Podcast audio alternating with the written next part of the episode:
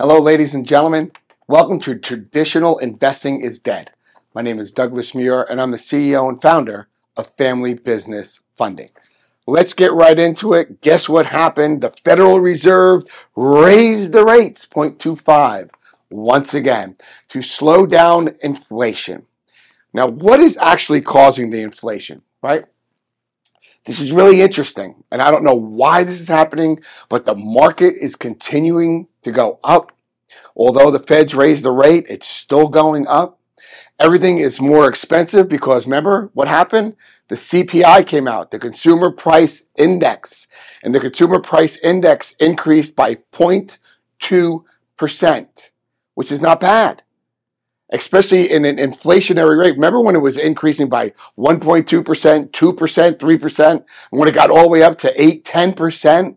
But now it's at 0.2%, which is pretty interesting because you have to look at it on a 12 month basis. So let's go back July of 2022 to today. It's increased 4.8%. That means everything we are purchasing is more expensive by 4.8%.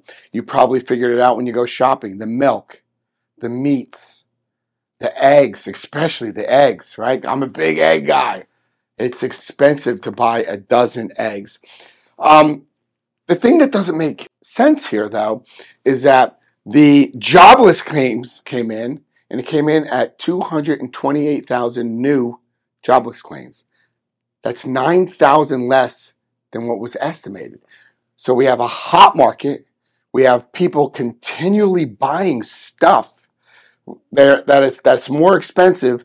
And to add insult to injury, but which is good news, the gross domestic product, how much products we are selling, the gross domestic product, how much products we are selling came out today and it was a whopping Q2 was 2.4%.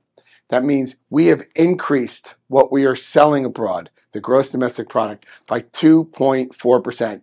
That's the amount of stuff that America is putting out. So let's bring this all together. If you look at mortgage rates, housing was a big factor in the CPI report, right? The Consumer Price Index, which is a box of stuff that we price. Housing went up.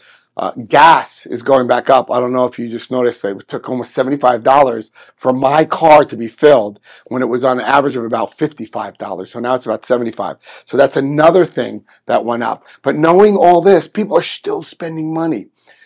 Once again, last week I talked about this. I'm looking at buying a house or a condo here in Boca Raton, Florida.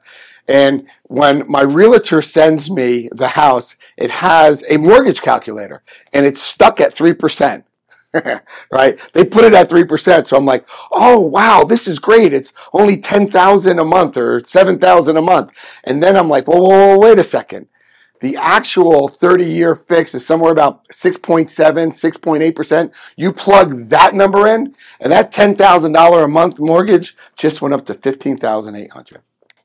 Think about that. How many people are knocked out of the box because of the rate increase? So, yes, people are still buying houses. This is a lagging indicator, lagging. That means 1 2, September, October, you're going to watch that housing market just go down.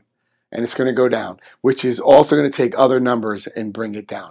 That's what I'm going to start looking at buying a house. It's somewhere around October, November, because my lease is up in, in December. I might even wait to January. So these numbers are so important. That is why alternative investing is my key to success because it's a constant yield, a constant, no matter what's happening over here in the market, alternative investings, at least the ones that I'm in, the REITs, Real Estate Investment Trust, private debt, which is my company. We invest in small businesses right? Private debt. Because now that the regional banks are going out of business, it's all the three big boys. And the three big boys are not lending to small companies USA like us. 60% of America is employed by small people like us, right? So where do they go? They got to go to private debt. And that's what my fund is all about family business funding. So I want to tell you these numbers so you see how this will affect you. All right. So I want you to stand by. I want you to write to me, ask Doug at familybusinessfund.com. I get so many emails. Please just email me any question you may have. And if I don't know the answer, I will guarantee you I will find the answer. Thank you for watching Traditional Investing is Dead. My name is Douglas Muir. I'm the CEO and founder of Family Business Funding. And we'll see you on the other side.